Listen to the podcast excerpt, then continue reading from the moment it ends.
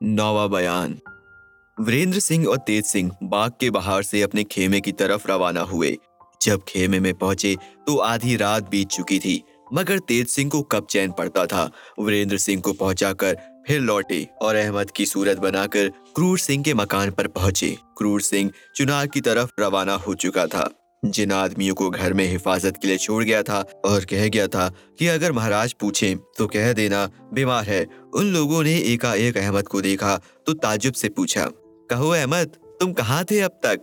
नकली अहमद ने कहा, मैं जहन्नुम की सैर करने गया था, अब लौट कर आया हूँ। ये बताओ कि क्रूर सिंह कहाँ है? सभी ने उसको पूरा हाल कह सुनाया और कहा, अब चुनार गए हैं, तुम भी वहीं जाते तो अच्छा होता। अहमद ने कहा हाँ मैं भी जाता हूँ। अब घर ना जाऊँगा, सीधे चुनार ही पहुँचता हूँ। ये कह वहाँ से रवाना हो अपने खेमे में आए और वीरेंद्र सिंह से सब हाल कहा। बाकी रात आराम किया। सवेरा होते ही नहा धोकर कुछ भोजन कर सूरत बदल विजयगढ़ की तरफ़ रवाना हुए। नंगे सिर, हाथ पैर, मुँह पर धूल डाले, रोते पीटते महाराज जयसिंह के दरबार में पहुँचे। इनकी हालत देखकर सब हैरान हो गए। महाराज ने मुंशी से कहा पूछो, कौन है और क्या चाहता है? तेज सिंह ने कहा, हुजूर, मैं क्रूर सिंह का नौकर हूँ। मेरा नाम रामलाल है। महाराज से बागी होकर क्रूर सिंह चुनारगढ़ के राजा के पास चला गया है। मैंने मना किया कि महाराज का नमक खाकर ऐसा ना करना चाहिए, जिस पर मुझको खूब मारा और जो कुछ मेरे पास था सब छीन लिया। हाय रे, मैं बिल्कुल लुट गया। एक कौड़ी भी नहीं रही। अब मैं क्या खाऊँगा? घर कैसे पहुंचूँगा? लड़के, बच्चे तीन बरस की कमाई खोजेंगे। कहेंगे कि रजवाड़े की क्या कमाई लाए हो? उनको क्या दूँगा? दुहाई महाराज की, दुहाई दुहाई। बड़ी मुश्किल से सभी ने उसे चुप कराया। महाराज को बड़ा गुस्सा आया। हुक्म दिया, क्रूर सिंह कहाँ है? चोपदार खबर लाया। बहुत बीमार है, उठ नहीं सकते। रामलाल, जो तेज सिंह था, बोला दुहाई महाराज की, ये भी उन्हीं की तरफ़ मिल गया। झूठ बोलता है, मुसलमान सब उसके दोस्त है। दुहाई महाराज की, खूब तहकीकात की जाए। महाराज ने मुंशी से कहा, तुम जाकर पता लगाओ कि क्या मामला है। थोड़ी देर बाद मुंशी वापस आए और बोले, महाराज, क्रूर सिंह घर पर नहीं है और घर वाले कुछ बताते नहीं कि कहाँ गए हैं। महाराज ने कहा, ज़रूर चुनारगढ़ गया होगा। अच्छा उसके यहाँ के किसी प्यादे को बुलाओ। हुक्म पाते ही चोपदार गया और एक बदकिस्मत प्यादे को पकड़ लाया। महाराज ने पूछा, क्रूर सिंह कहाँ गया है? प्यादे ने ठीक पता नहीं दिया। रामलाल ने फिर कहा, दुहाई महाराज की बिना मार खाए ना बताएगा। महाराज ने मारने का हुक्म दिया। पिटने के पहले ही उस बदनसीब ने बतला दिया कि चुनार गए हैं। महाराज जयसिंह को क्रूर का हाल सुनकर जितना गुस्सा आया, बयान के बाहर है। हुक्म दिया, क्रूर सिंह के घर के सब औरत मर्द घंटे भर के अंदर जान बचा के हमारी सरहद के बाहर चले जाएँ। उसका मकान लूट लिया जाए। उसकी दौलत में से जितना रुपया अकेला रामलाल उठा ले जा सके, ले जाए। बाकी सरकारी खजाने में दाखिल किया जाए। रामलाल अगर नौकरी कबूल करे तो दी जाए। हुक्म पाते ही सबसे पहले रामलाल क्रूर सिंह के घर पहुँचा। महाराज का मुंशी, जो हुक्म की तामीर करने गया था, उससे रामलाल ने कहा, पहले मुझको रुपए दे दो कि उठा ले जाऊँ और महाराज को आशीर्वाद करूँ। बस जल्दी दो, मुझ गरीब को मत सताओ। मुंशी ने कहा, अजब आदमी है, इसको अपनी ही पड़ी है। जा, जल्दी क्यों करता है? नकली रामलाल ने चिल्लाकर कहना शुरू किया। दुहाई महाराज की मेरे रुपए मुंशी नहीं देता। कहता हुआ महाराज की तरफ़ चला। मुंशी ने कहा, ले लो, जाते कहा भाई, पहले इसको दो। रामलाल ने कहा, हद तेरे की, मैं चिल्लाता नहीं तो सभी रुपए डकार जाता। इस पर सब हंस पड़े। मुंशी ने दो हज़ार रुपए आगे रखवा दिया और कहा, ले ले जा। रामलाल ने कहा, वाह, कुछ याद है? महाराज ने क्या हुक्म दिया है? इतना तो मेरी जेब में आ जाएगा। मैं उठा के क्या ले जाऊँगा? मुंशी झुंझला उठा। नकली रामलाल को खजाने के संदूक के पास ले जाकर खड़ा कर दिया और कहा, उठा, देखे कितना उठाता है। देखते देखते उसने दस हज़ार रुपए उठा लिए। सर पर बटुए में, कमर में, जेब में, यहाँ तक कि मुँह में भी कुछ रुपए भर लिए और रास्ता लिया। सब हंसने और कहने लगे, आदमी नहीं, इसे राक्षस समझना चाहिए। महाराज के हुक्म की तामील हो गई। घर लूट लिया गया। औरत मर्द सभी ने रोते पीटते चुनार का रास्ता पकड़ा। तेज सिंह रुपए लिए हुए वीरेंद्र सिंह के पास पहुँचे और बोले, आज तो मुनाफा कमा लाए, मगर यार माल शैतान का है। इसमें कुछ आप ही मिला दीजिए, जिससे पाक हो जाए। वीरेंद्र सिंह ने कहा, ये तो बताओ कि लाए कहाँ से? उन्होंने सब हाल कहा। फिर वीरेंद्र सिंह ने कहा, जो कुछ मेरे पास यहाँ है, मैंने सब दिया। तेज सिंह ने कहा, मगर शर्त यह है कि उससे कम ना हो, क्योंकि आपका रुतबा उससे कहीं ज़्यादा है। वीरेंद्र सिंह ने कहा तो इस वक्त कहाँ से लाएँ? तेज सिंह ने जवाब दिया, तुम सुख लिख दो। कुमार हंस पड़े और उंगली से हीरे की अंगूठी उतार कर दे दी। तेज सिंह ने खुश होकर ले ली और कहा, परमेश्वर आपकी मुराद पूरी करे। अब हम लोगों को भी यहाँ से अपने घर चले चलना चाहिए, क्योंकि अब मैं चुनार जाऊँगा। देखूँ, शैतान का बच्चा वहाँ क्या बंदोबस्त कर रहा है। दसवा बयान। क्रूर सिंह की तबाही का हाल शहर भर में फैल गया। महारानी रत्नगर्भा, चंद्रकांता की माँ और चंद्रकांता इन सभी ने भी सुना। कुमारी और चपला को बड़ी खुशी हुई। जब महाराज महल में गए तो हँसी हँसी में महारानी ने क्रूर सिंह का हाल पूछा। महाराज ने कहा, वो बड़ा बदमाश तथा झूठा था। मुफ़्त में लड़की को बदनाम करता था। महारानी ने बात छेड़कर कहा, आपने क्या सोचकर वीरेंद्र का आना जाना बंद कर दिया? देखिए, ये वही वीरेंद्र है जो लड़कपन से जब चंद्रकांता पैदा भी नहीं हुई थी, यहीं आता और कई कई दिनों तक रहा करता था। जब ये पैदा हुई तो दोनों बराबर खेला करते थे और इसी से इन दोनों की आपस की मोहब्बत भी बढ़ गई। उस वक्त ये भी नहीं मालूम होता था कि आप और राजा सुरेंद्र सिंह कोई दो हैं या नौगढ़ और विजयगढ़ दो रजवाड़े हैं। सुरेंद्र सिंह भी बराबर आप ही के कहे मुताबिक चला करते थे। कई बार आप कह भी चुके थे कि चंद्रकांता की शादी वीरेंद्र के साथ कर देनी चाहिए। ऐसे मेल, मोहब्बत और आपस के बनाव को उस दुष्ट क्रूर ने बिगाड़ दिया और दोनों के चित में मैल पैदा कर दिया। महाराज ने कहा, मैं आप हैरान हूँ कि मेरी बुद्धि को क्या हो गया था। मेरी समझ पर पत्थर पड़ गए। कौन सी बात ऐसी हुई कि जिसके सबब से मेरे दिल से वीरेंद्र सिंह की मोहब्बत जाती रही? हाय, इस क्रूर सिंह ने तो गजब ही किया। इसके निकल जाने पर अब मुझे मालूम होता है। महारानी ने कहा, देखें, अब वो चुनार में जाकर क्या करता है? ज़रूर महाराज शिवदत्त को भड़काएगा और कोई नया बखेड़ा पैदा करेगा। महाराज ने कहा, खैर, देखा जाएगा। परमेश्वर मालिक है। उस नालायक ने तो अपनी भरसक बुराई में कुछ भी कमी नहीं की। ये कहकर महाराज बाहर चले गए। अब उनको ये फ़िक्र हुई कि किसी को दीवान बनाना चाहिए, नहीं तो काम न चलेगा। कई दिन तक सोच विचार कर हरदयाल सिंह नामी नायब दीवान को मंत्री की पदवी और खिलत दी।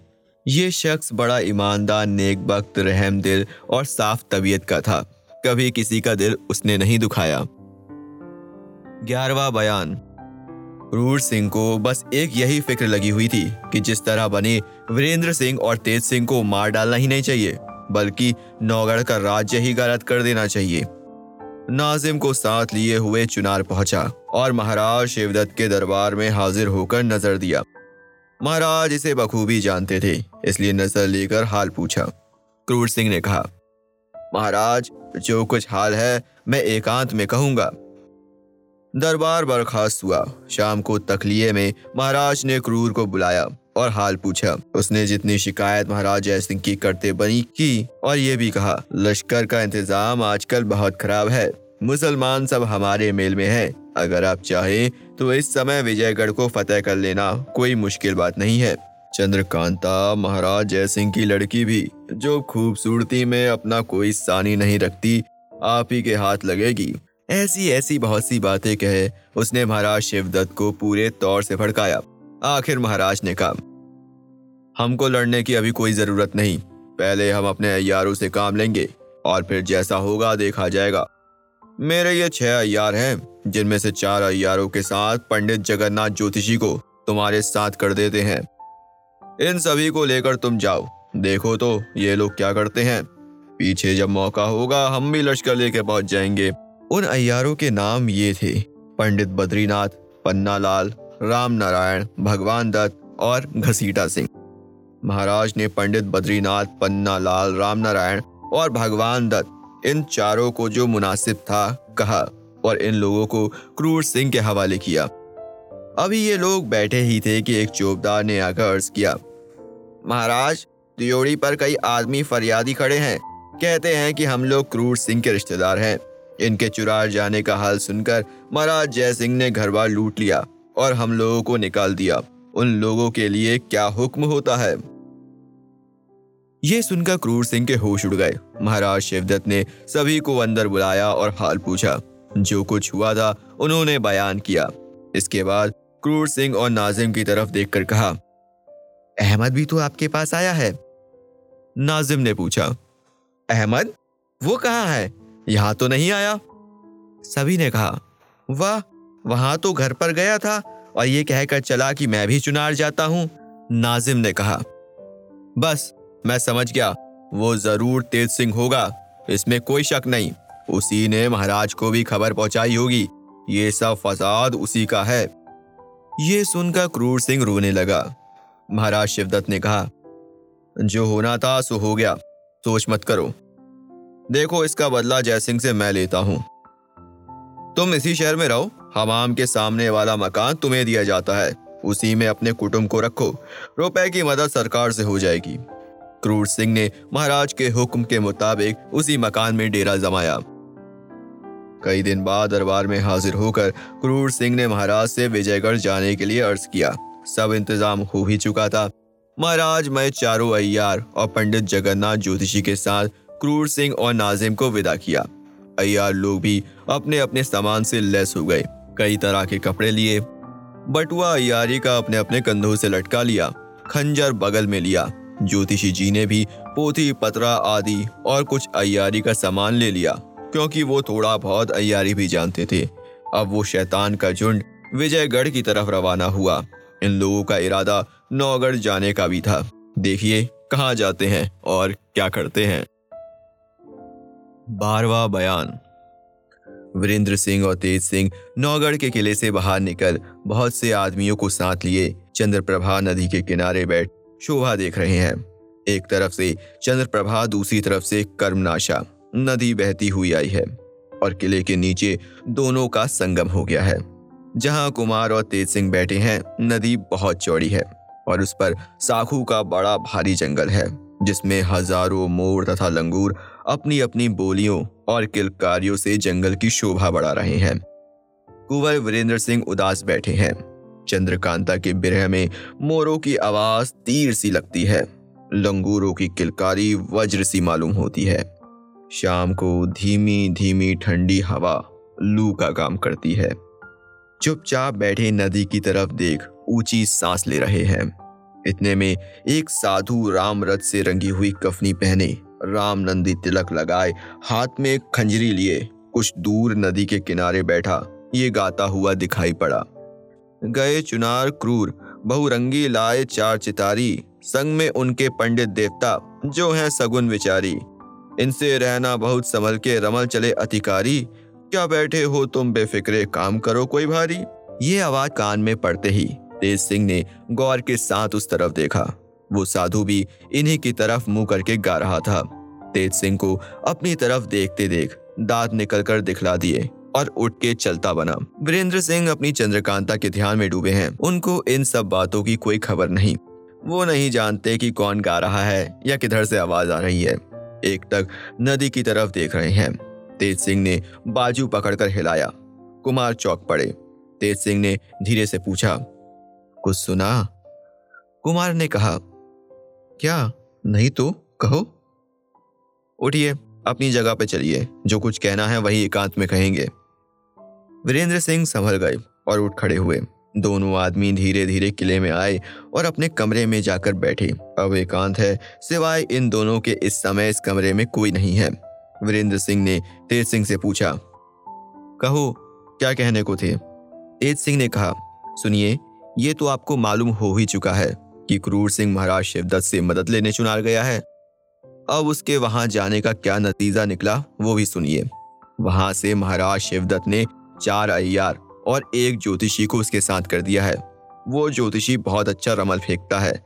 नाजिम पहले से उसके साथ है। अब इन लोगों की मंडली भारी हो गई। ये लोग कम फसाद नहीं करेंगे। इसलिए मैं अर्ज़ करता हूँ कि आप संभले रहिए। मैं अब काम की फ़िक्र में जाता हूँ। मुझे यकीन है कि उन अयारों में से कोई ना कोई ज़रूर इस तरफ़ भी आवेगा और आपको फंसाने की कोशिश करेगा। आप होशियार रहिएगा, सिवाय मेरे और किसी के साथ कहीं ना जाइएगा। ना किसी का दिया कुछ खाइएगा, बल्कि इत्र, फूल वगैरह भी कोई कुछ दे तो ना सूंघेगा। और इस बात का भी ख्याल रखिएगा कि मेरी सूरत बना के भी वह लोग आवे तो ताजुब नहीं। इस तरह आप मुझको पहचान लीजिएगा। देखिए मेरी आँख के अंदर नीचे की तरफ़ ये एक तिल है, जिसको कोई नहीं जानता। आज से लेकर दिन में चाहे जितनी बार जब भी मैं आपके पास आया करूँगा, इस तिल को छिपे तौर से दिखलाकर अपना परिचय आपको दिया करूँगा। अगर ये काम मैं ना करूँ तो समझ लीजिएगा कि धोखा है। और भी बहुत सी बातें तेज सिंह ने समझाई, जिनको खूब गौर के साथ कुमार ने सुना और तब पूछा, तुमको कैसे मालूम हुआ कि चुनाव से इतनी मदद उसको मिली? तेज सिंह ने कहा इसी तरह मुझको मालूम हो गया, उसका हाल भी कभी आप पर ज़ाहिर हो जाएगा। अब मैं रुखसत होता हूँ। राजा साहब या मेरे पिता मुझे पूछें तो जो मुनासिब हो कह दीजिएगा। पहर रात रहे तेज सिंह अयारी के सामान से लैस हो, वहाँ से रवाना हो गए। चपला बाला दवी के लिए मर्दाने भेष में शहर से बाहर निकली। आधी रात बीत गई थी। साफ़ छिटकी हुई चांदनी देख एकाएक जी में आया कि नौगढ़ चलूँ और तेज सिंह से मुलाकात करूँ। इसी ख्याल से कदम बढ़ाए नौगढ़ की तरफ़ चली। उधर तेज सिंह अपनी असली सूरत में अयारी के सामान से सजे हुए विजयगढ़ की तरफ़ चले आ रहे थे। इत्तेफाक से दोनों के रास्ते ही में मुलाकात हो गई। चपला ने पहचान लिया और नज़दीक जाकर असली बोली में पूछा, कहिए, आप कहाँ जा रहे हैं? तेज सिंह ने बोली से चपला को पहचाना और कहा, वाह वाह, क्या मौके पर मिल गई। नहीं तो मुझे बड़ा तरदुत तुमसे मिलने के लिए करना पड़ता। क्योंकि बहुत सी ज़रूरी बातें कहनी थी। आओ, इस जगह बैठो। एक साफ़ पत्थर की चट्टान पर दोनों बैठ गए। चपला ने कहा, कहो, वो कौन सी बातें हैं? तेज सिंह ने कहा, सुनो, ये तो तुम जानती हो कि क्रूर चुनार गया है। अब वहाँ का हाल सुनो। चार अयार और एक पंडित जगन्नाथ ज्योतिषी को महाराज शिवदत्त ने मदद के लिए उसके संग कर दिया है और वह लोग यहाँ पहुँच गए हैं। उनकी मंडली अब भारी हो गई। और इधर हम तुम दो ही हैं, इसलिए अब हम दोनों को बड़ी होशियारी करनी पड़ेगी। वह अय्यार लोग महाराज जयसिंह को भी पकड़ ले जाएँ तो ताजुब नहीं। और चंद्रकांता के वास्ते तो आई ही हैं। इन्हीं सब बातों से तुम्हें होशियार करने में चला था। चपना ने पूछा, फिर अब क्या करना चाहिए? तेज सिंह ने कहा, एक काम करो, मैं हरदयाल सिंह नए दीवान को पकड़ता हूँ। और उसकी सूरत बनाकर दीवान का काम करूँगा। ऐसा करने से फौज और सब नौकर हमारे हुक्म में रहेंगे और मैं बहुत कुछ कर सकूँगा। तुम भी महल में होशियारी के साथ रहा करना और जहाँ तक हो सके एक बार मुझसे मिला करना। मैं दीवान तो बना रहूँगा ही। मिलना कुछ मुश्किल ना होगा। बराबर असली सूरत में मेरे घर, अर्थात हरदयाल सिंह के यहाँ मिलना। मैं उसके घर में भी उसी की तरह रहा करूँगा। इसके अलावा और भी बहुत सी बातें तेज सिंह ने चपला को समझाई। थोड़ी देर तक चहल रही। इसके बाद चपला अपने महल की तरफ़ रुखसत हुई। तेज सिंह ने बाकी रात उसी जंगल में काटी और सुबह होते ही अपनी सूरत एक गंधी की बना कई शीशी इत्र को कमर और दो एक हाथ में ले विजयगढ़ की गलियों में घूमने लगा। दिन भर इधर उधर फिरते रहे। शाम के वक्त मौका देख हरदयाल सिंह के मकान पर पहुँचे। देखा कि दीवान साहब लेटे हुए हैं और दो चार दोस्त सामने बैठे गप्पे उड़ा रहे हैं। बाहर भीतर खूब सन्नाटा है। तेज सिंह इत्र की शीशियाँ लिए सामने पहुँचे और सलाम कर बैठ गया। तब कहा, लखनऊ का रहने वाला गंदी हूँ। आपका नाम सुनकर आप ही के लायक अच्छे अच्छे इत्र लाया हूँ। ये कह शीशी खोल फाहा बना देने लगा। हरदयाल सिंह बहुत रहमदिल आदमी थे। इत्र सूंघने लगे और फाहा सूंग सूंग अपने दोस्तों को भी देने लगे। थोड़ी देर में हरदयाल सिंह और उनके सब दोस्त बेहोश होकर ज़मीन पर लेट गए। तेज सिंह ने सभी को उसी तरह छोड़ हरदयाल सिंह की गठरी बाँध पीठ पर ला दी और मुँह पर कपड़ा और नौगढ़ का रास्ता लिया। राह में अगर कोई मिला भी तो धोबी समझ कर ना बोला। शहर के बाहर निकल गए और बहुत तेज़ी के साथ चलकर उस कोह में पहुँचे, जहाँ अहमद को कैद किया था। किवाड़ खोलकर अंदर गए और दीवान साहब को उसी तरह बेहोश वहाँ रख मोहर लगी अंगूठी उनकी उंगली से निकाल ली, कपड़े भी उतार लिए और बाहर चले आए। बेड़ी डालने और होश में लाने की कोई ज़रूरत नहीं समझी। तुरंत लौटे और विजयगढ़ आ हरदयाल सिंह की सूरत बनाकर उनके घर पहुँचे। इधर दीवान साहब के भोजन करने का वक्त पहुँचा। लौंडी बुलाने आई। देखा कि दीवान साहब तो है नहीं, उनके पाँच चार दोस्त गाफिल पड़े हैं। उसे बड़ा ताजुब हुआ और एकाएक चिल्ला उठी। उसकी चिल्लाहट सुन नौकर और प्यादे आ पहुँचे, तथा वो तमाशा देख हैरान हो गए।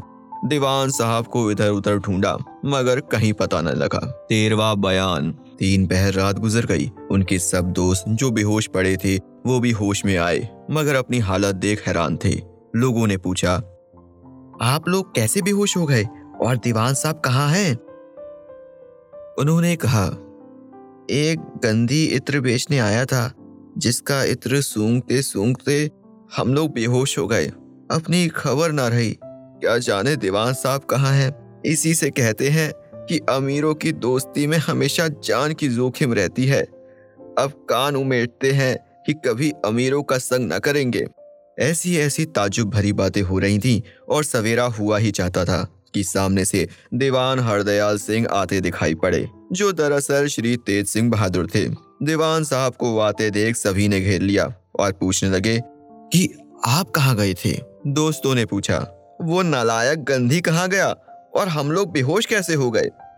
दीवान साहब ने कहा, वो चोर था, मैंने पहचान लिया। अच्छी तरह से उसका इत्र नहीं सूँगा। अगर सूंघता तो तुम्हारी तरह मैं भी बेहोश हो जाता। मैंने उसको पहचान कर पकड़ने का इरादा किया तो वो भागा। मैं भी गुस्से में उसके पीछे चला गया। लेकिन वो निकल ही गया अफसोस। इतने में लौंडी ने अर्ज़ किया, कुछ भोजन कर लीजिए, सबके सब घर में भूखे बैठे हैं। इस वक्त तक सभी को रोते ही गुजरा, दीवान साहब ने कहा। अब तो सवेरा हो गया, भोजन क्या करूँ? मैं थक भी गया हूँ, सोने को जी चाहता है। ये कहकर पलंग पर जा लेटे। उनके दोस्त भी अपने घर चले गए।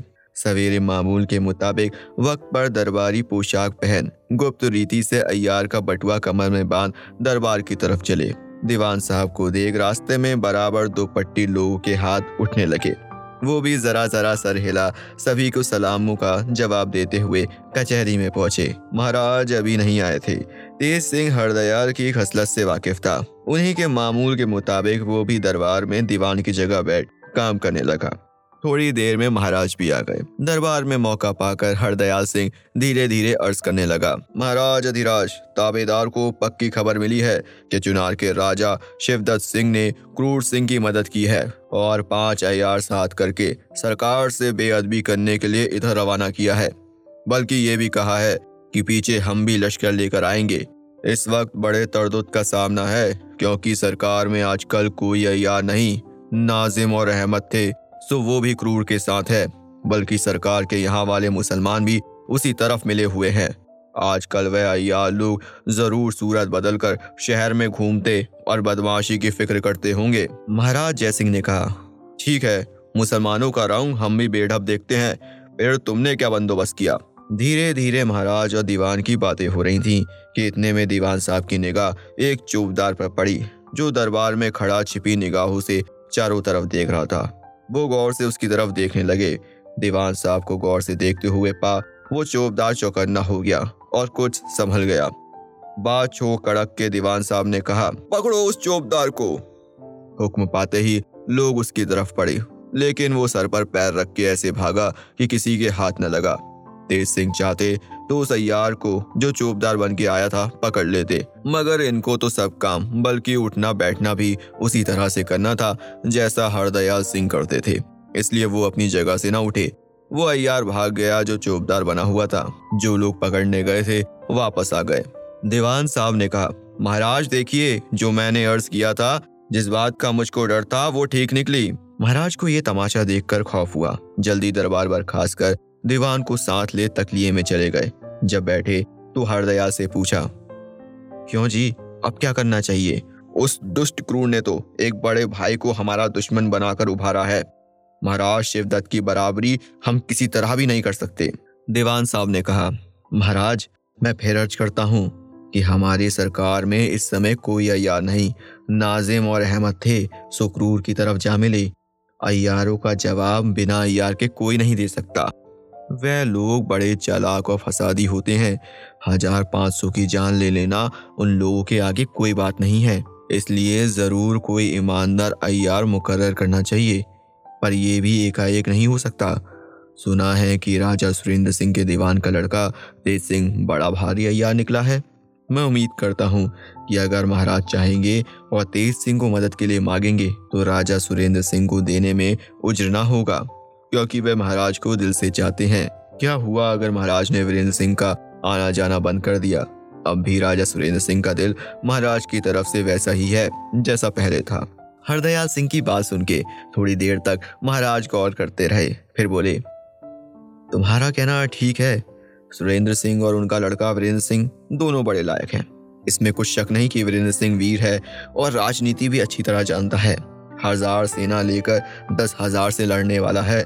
और तेज सिंह की चलाकी में भी कोई फ़र्क नहीं। जैसा तुम कहते हो, वैसा ही है। मगर मुझे उन लोगों के साथ बड़ी ही बेमुरावती हो गई है, जिसके लिए मैं बहुत शर्मिंदा हूँ। मुझे उनसे मदद मांगते शर्म मालूम होती है। इसके अलावा क्या जाने उनको मेरी तरफ़ से रंज हो गया हो? हाँ तुम जाओ और उनसे मिलो। अगर मेरी तरफ़ से कुछ मलाल उनके दिल में हो तो उनको मिटा दो और तेज सिंह को लाओ तो काम चले। हरदयाल सिंह ने कहा बहुत अच्छा महाराज, मैं खुद ही जाऊँगा और इस काम को करूँगा। महाराज ने अपनी मोहर लगाकर एक मुख्तसर चिट्ठी अपने हाथ से लिखी और अंगूठी की मोहर लगाकर उनके हवाले किया। हरदयाल सिंह महाराज से विदा हो अपने घर आए और अंदर जनाने में न जाकर बाहर ही रहे। खाने को वहाँ ही मंगवाया। खा पी कर बैठे और सोचने लगे कि चपला से मिलकर सब हाल कह लें तो जाएँ। थोड़ा दिन बाकी था जब चपला आई। एक हाथ में ले जाकर हरदयाल सिंह ने सब हाल कहा। और वो चिट्ठी भी दिखाई जो महाराज ने लिख दी थी। चपला बहुत ही खुश हुई और बोली, हरदयाल सिंह, तुम्हारे मेल में आ जाएगा। वो बहुत ही लायक है। अब तुम जाओ, इस काम को जल्दी करो। चपला तेज सिंह की चलाकी की तारीफ़ करने लगी और वीरेंद्र सिंह से मुलाकात होगी, ये उम्मीद दिल में हुई। नकली हरदयाल सिंह नौगढ़ की तरफ़ रवाना हुए, रास्ते में अपनी सूरत असली बना ली।